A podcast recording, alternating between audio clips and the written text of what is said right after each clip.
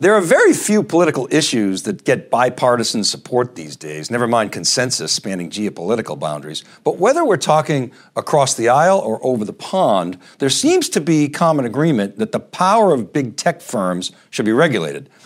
But the government's track record when it comes to antitrust aimed at big tech is actually really mixed, mixed at best. History has shown that market forces, rather than public policy, have been much more effective at curbing monopoly power in the technology industry.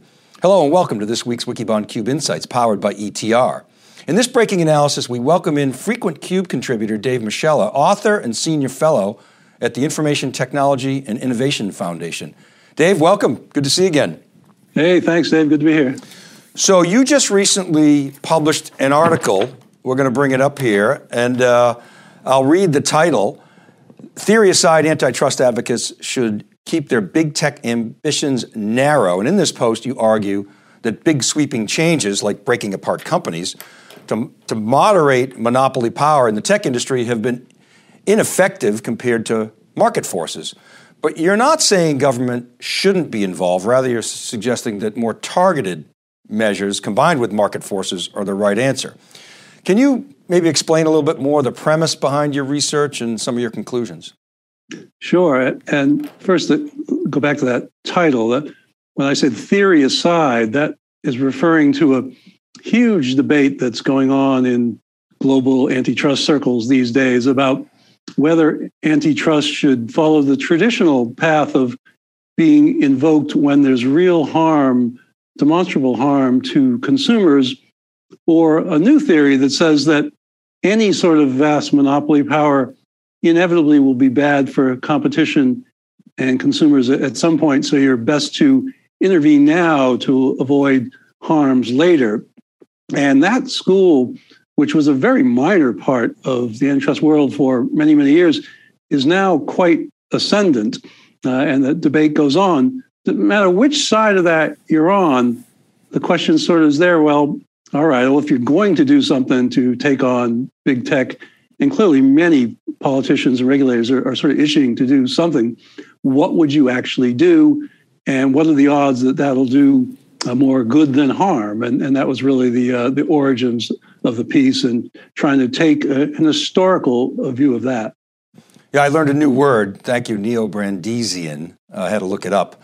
And uh, but but basically, you're saying that traditionally it was proving consumer harm versus being proactive about the the possibility or likelihood of, of consumer harm. Correct, and, and that's a really big shift that you know a lot of traditional antitrust people strongly object to, but is now sort of the uh, trendy and more ascendant view. Got it. Okay, let's look a little deeper into the history of tech monopolies and government action and, and, see what we can learn from that. We put together this slide, which that we can reference. It shows the three historical targets in the in the tech business and now the new ones. In 1969, the DOJ went after IBM, Big Blue, and and then 13 years later, it dropped its suit. And then in 1984, the government broke Ma Bell apart, and in the late 1990s went after Microsoft. I think it was 1998, and the Wintel monopoly. And Recently, in an interview with tech journalist Kara Swisher, the FTC, chair Lina Khan claimed that the government played a major role in moderating the power of tech giants historically, and I think she even specifically referenced Microsoft, or maybe Kara did, and basically saved the industry and consumers from the dominance of, of companies like Microsoft. So, Dave, let's briefly talk about, and Kara, by the way, didn't really challenge that. She kind of let it slide. But let's talk about each of these and test this concept a bit. Were the government actions in these instances necessary? What were the outcomes and, and the consequences? Maybe you could start with IBM and AT&T. Yeah, it, it's a, a, big topic, and, and there's a lot there and, and a, a, lot of history. But I might just sort of introduce it by saying, for whatever reasons, antitrust has been part of the entire uh, information technology industry history uh, from from mainframes to the, the current period, and, and that slide sort of gives you that. And, and the reasons for that are, I think, ones that we sort of know: uh, the economies of scale, network effects, uh, lock-in, uh, safe choices, lots of things that explain it. But the the good bit about that is we actually have so much history of of of this, and, and we can at least see what's happened in the past. And when you look at IBM and AT&T, they both were massive antitrust cases.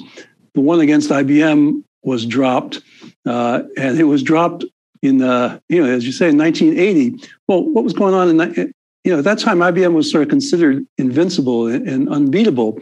But it was 1981 that the personal computer uh, came around, and within just a couple of years, the world could see that the computing paradigm had changed from mainframes and minis to PCs, LANs, client server, and what have you. So IBM, in just a couple of years, went from being unbeatable, you can't compete with them, we have to break up with them, to being incredibly vulnerable and in trouble and you know never fully recovered and is, is sort of a shell of what it, it once was.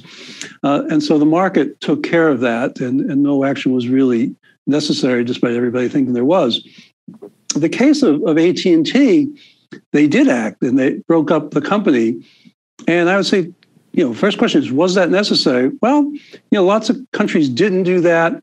And the reality is, you know, 1980 breaking it up into long distance and regional may have made some sense. But you know, by that 1990, it was pretty clear that the, the telecom world was going to change dramatically uh, from long distance and fixed wires services to internet services, data services, wireless services, and all of these things that were going to restructure the industry anyways.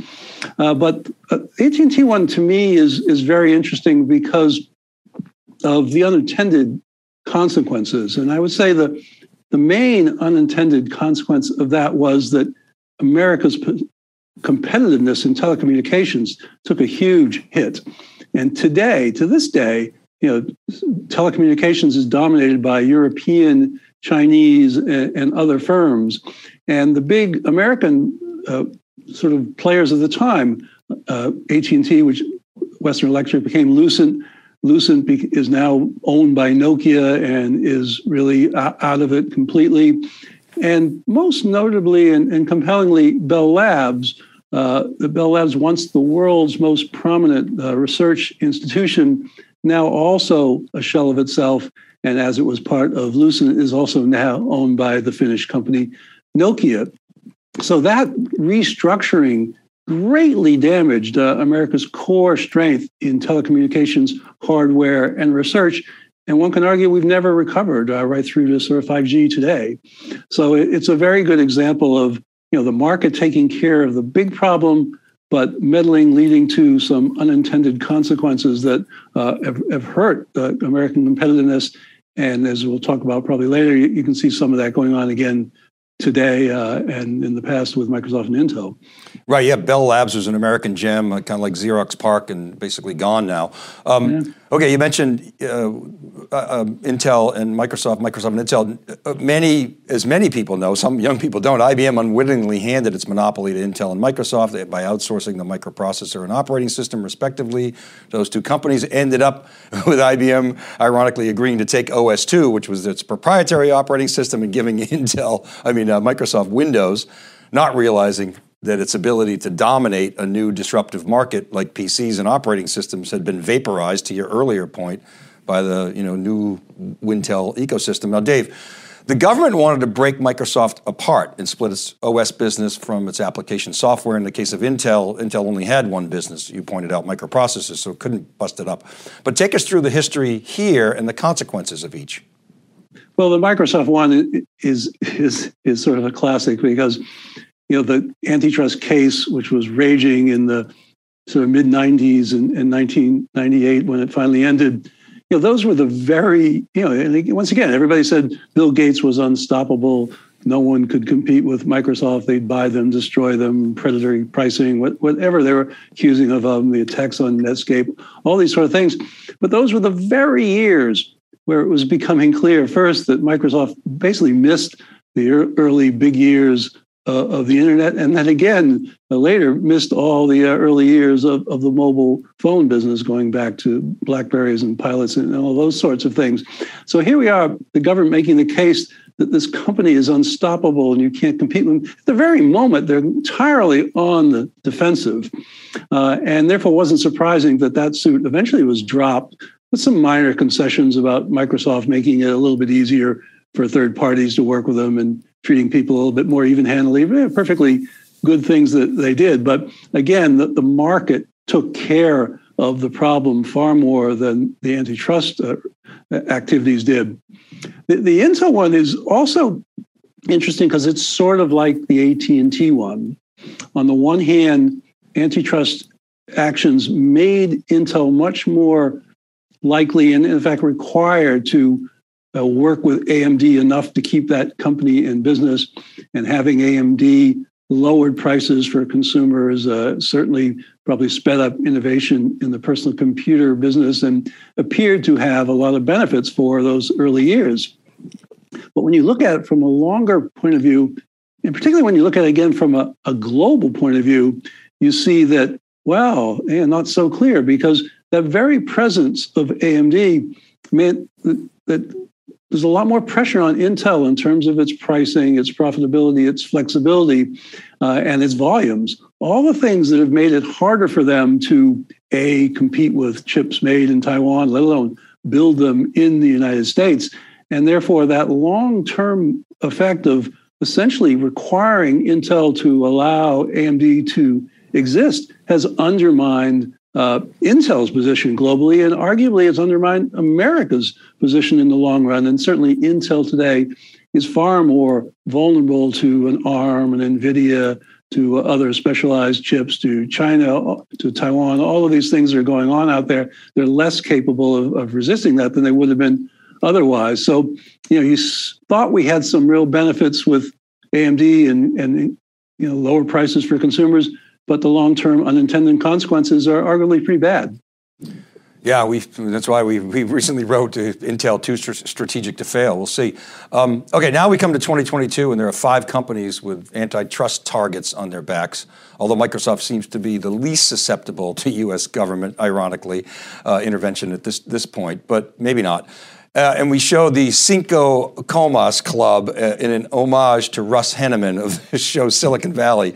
Apple, Microsoft, Google, and Amazon, all with trillion dollar plus valuations. But, but Meta, while it briefly crossed that threshold, like Mr. Hanneman, lost a comma and is now well under that market cap, probably around you know five or six hundred million. Uh, oh, sorry, billion. But under serious fire, nonetheless, Dave, people often don't realize the immense monopoly power that IBM had, which, relatively speaking, when measured as percent of industry revenue or profit, dwarfed that of any company in tech, you know, ever. But the industry was much smaller then. Uh, no internet, no cloud. Does it call for a different approach this time around? How should we think about these five companies, their market power, the, the implications of government action, and maybe what you suggested, more narrow action versus broad sweeping changes? Yeah, there's a, a lot there. I mean, if you go back to the old days, IBM had what 70% of the computer business globally and AT&T had 90% or so of the American telecom market. So market shares that today's players can only dream of. You know, Intel and Microsoft had 90% of the personal computer market. And then you look at today, the big five, and you know, as wealthy and as incredibly successful as they've been, you sort of have almost the argument that's wrong on the face of it. How can five companies, all of which compete with each other to at least some degree, how can they all be monopolies? And the reality is that they're not monopolies, they're oligopolies, they're very powerful firms, but none of them have an outright monopoly on anything. Uh, there are competitors in, in all the spaces that they're in, and increasingly, and probably increasingly so.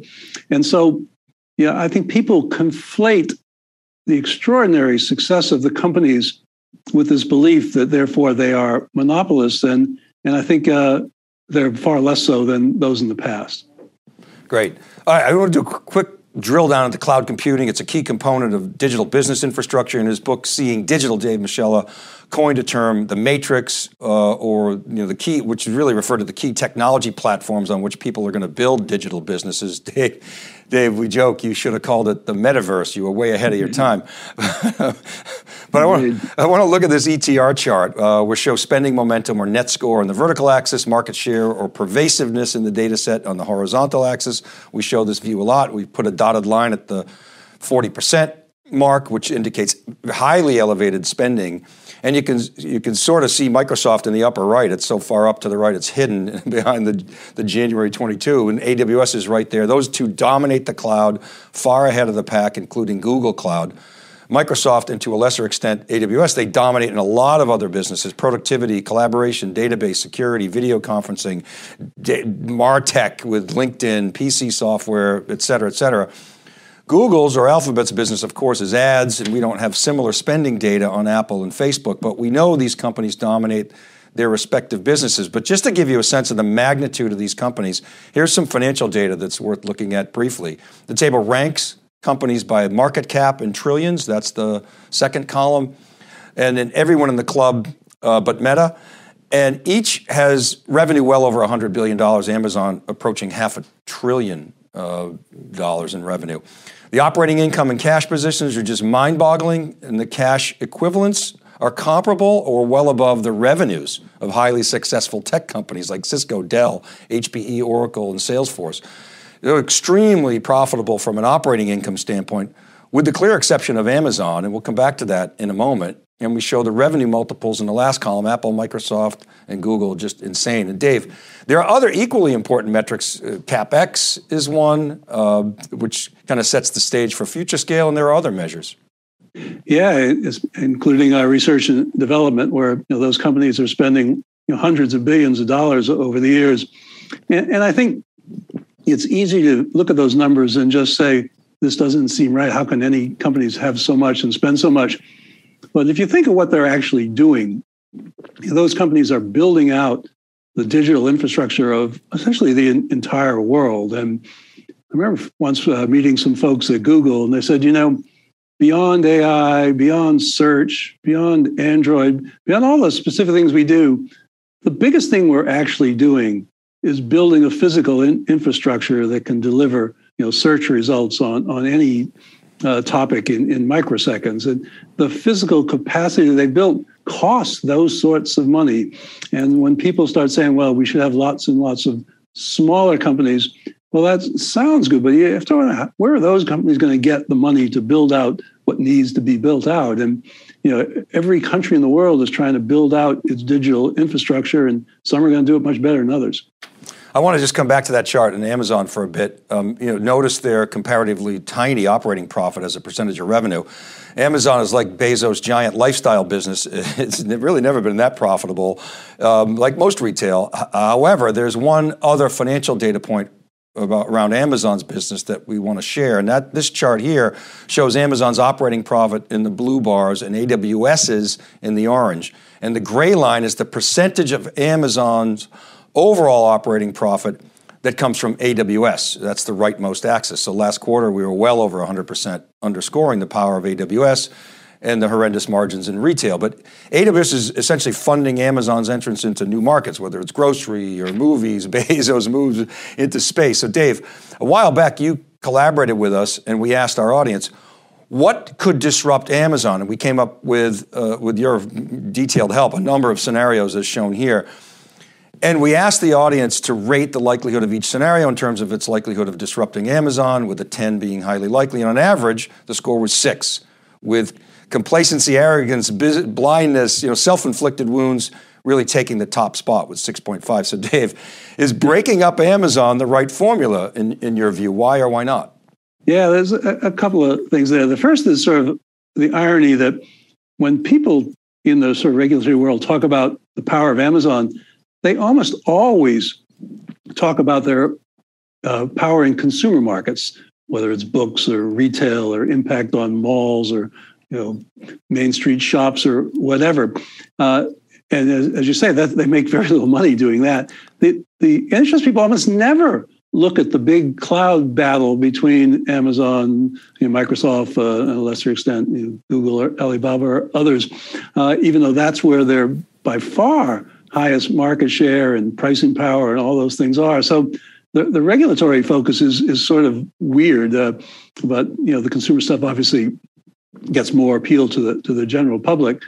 But that uh, survey you referred to, to me, was interesting because one of the challenges I sort of set myself is like, okay, well, if I'm going to say that IBM's case, AT&T's case, Microsoft's case, in all those situations, the market was the one that actually you know, minimized the power of those firms, and therefore the antitrust stuff wasn't really necessary.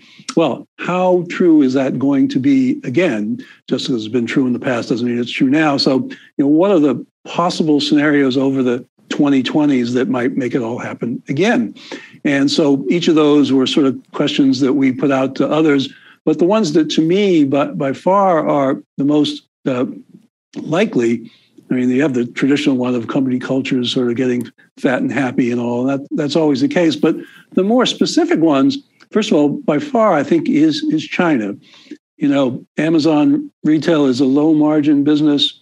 Uh, it it would be vulnerable if it didn't have the cloud profits behind it. But imagine a, a year from now, two years from now, trade tensions with China get worse, uh, and you know, some Christmas comes along and and China just says, well, you know, American consumers, if you know, if you want that new exercise bike or you know that new shoes or clothing, well, anything that, that we make, well, actually, that's not available on Amazon right now, but you can get that uh, from Alibaba. And you know, maybe in America that's a little more far fetched, but in many countries around the world, it's not far fetched at all. And so the retail division's vulnerability to China it just seems pretty pretty obvious. Uh, you know, another possible disruption. Uh, you know, Amazon has spent billions and billions with their warehouses and their robots and their automated inventory systems and all the efficiencies that they've done there.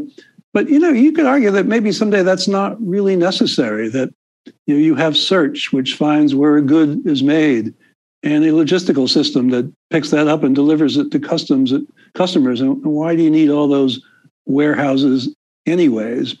Uh, so those are probably the two top ones, but yeah, there are others. I mean, you know, a lot of retailers, as they get stronger online, maybe they start pulling back some of the premium products from Amazon. Amazon takes their cut of whatever, 30% or so. People might want to keep more of that in house. You see some of that going on today. So the idea that you know the Amazon is invulnerable disruption is is is probably is wrong. And as part of the work that I'm doing, as part of the stuff I'll do with David and SiliconANGLE, is you know how's that true for the others too? What, what are the scenarios for Google or Apple or or Microsoft? And, and the, the scenarios are all there. Uh, and so, you know, will these companies be disrupted if they have in the past? Well, you can't say for sure, but the scenarios are certainly plausible, and I certainly wouldn't bet against it. And that's what history tells us. And uh, and it, it, could easily happen once again. And, and therefore, you know, it, the antitrust people should at least be cautionary and humble and realize that maybe they don't need to act as much as they think. Yeah. Now, one of the things that you mentioned in your piece was uh, you felt like narrow remedies were were more logical. So you're not arguing for totally laissez-faire. You're pushing for remedies that are that are more targeted in scope. And well, the EU just yesterday announced new rules to limit the power of tech companies, and we showed the article and some comments here. The regulators they took to social media to announce a victory, and they had a press conference. I know you you watched that. It was, a, it was sort of a, a backslapping fest.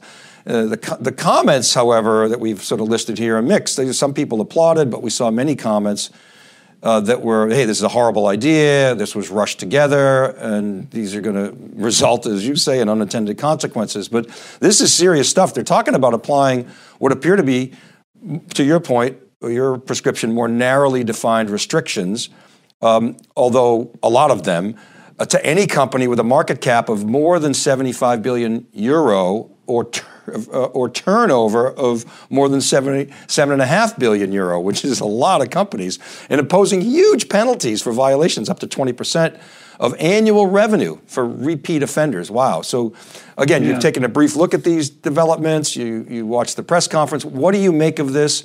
Is this, this is an application of more narrow restrictions, uh, but in your uh, quick assessment, did they get it right? Yeah. Yeah, let, us break that down a little bit. Uh, start a little bit of history again, and then get to to Europe because although big sweeping breakups of the type that were proposed for IBM, Microsoft, and all weren't necessary, that doesn't mean that the government didn't do some useful things because they did. Uh, in the case of IBM, go- government forces in Europe and, and America basically required IBM to make it easier for companies to make peripherals, tape drives, disk drives, printers that worked with IBM mainframes. They made them unbundle their software pricing that made it easier for database companies and, and others to, to sell their products. You know, with AT&T, it was the government that required AT&T to actually allow other phones to connect to the network, something they argued at the time would destroy security or whatever. It was the government that required them to allow MCI, the, the long distance carrier, to connect to the AT network for local deliveries. Uh, and with Microsoft and Intel, the government required them to at least treat uh, their suppliers more even handedly in terms of pricing and policies and support and such things. So the, the lessons out there is the big stuff did, wasn't really necessary, but the little stuff actually helped a lot. And I think you can see the scenarios in arguing the piece that there's little stuff that can be done today in, in all the cases for the big five. There are things that you might want to consider. The companies aren't saints. They they take advantage of their power. They use it in ways that you know sometimes can be reined in and make for better off overall. And so that sort of brings us to the European piece of it. And to me, the European piece is much more the bad scenario of doing too much than the wiser course of trying to be narrow and specific. What they've basically done is they have a whole long list of narrow things that they're all trying to do at once. So they want Amazon not to be able to share data about its selling partners, and they want Apple to do open up the App Store, and they don't want people Google to be able to share data across uh, it's different services, Android search, mail, or whatever. And they don't want Facebook to be able to, they want to force Facebook to open up to other messaging services. And, and, and so, and, and they want to do all these things for, you know, all the big companies, all of which are American. And they want to do all that starting next year. And to me, that looks like a scenario of a lot of difficult problems done quickly, all of which might have some value if done really, really well, but all of which have all kinds of risks for the, the unintended consequence we've talked before. And therefore, they seem to me being too much too soon and the sort of problems we've seen in the past. And, and, frankly, you know, to really say that, I mean, the Europeans would never have done this to the companies if they were European firms. They're doing this because they're all American firms and the sort of frustration of Americans firms' dominance of, of the European tech industry has always been there, going back to IBM, Microsoft, Intel, and, and all of them. But it's particularly uh, strong now because the, the tech business is, is so big. Uh, and so I, I think the, the politics of this, of, you know, at a time where we're supposedly uh, all this great unity of America and NATO and Europe, in regards to Ukraine, having the Europeans essentially go after the, the most important American industry, uh, you know, brings in the geopolitics in, a, I think, an unavoidable way. And I would think the story is going to get uh, pretty tense uh, over the next year or so. And as, as you say, that the Europeans think that they're taking massive actions. They think they're doing the right thing. They they think this is the natural follow on to the GDPR stuff and even a bigger version of that. And they think they have more to come. And they see themselves as the people taming big tech, not just within Europe, but for the world. And absent any other rules, that they may pull that off. I mean, GDPR has indeed spread despite all of its flaws. So uh, the European thing, which it doesn't necessarily get huge attention here in America. Uh, is certainly getting attention around the world, and, and, I would think it get more, even more going forward. And the caution there is, the U.S. public uh, policymakers maybe they can provide, they will provide a tailwind. Not you know, maybe it's a blind spot for them, and it could be a template, like you say, just like GDPR. Okay, Dave, we got to leave it there. Thanks for coming on the program today. Always appreciate your insight and your views. Thank you. Hey, thanks a lot, Dave. All right, don't forget these episodes are all available as podcasts wherever you listen. All you got to do is search Breaking Analysis Podcast. Check out ETR's website at etr.ai. We publish every week on wikibon.com and siliconangle.com. And you can email me, david.vellante at siliconangle.com or DM me at dvellante. comment on my LinkedIn posts. This is Dave Vellante for Dave Moschella for the Cube Insights, powered by ETR. Have a great week. Stay safe, be well, and we'll see you next time.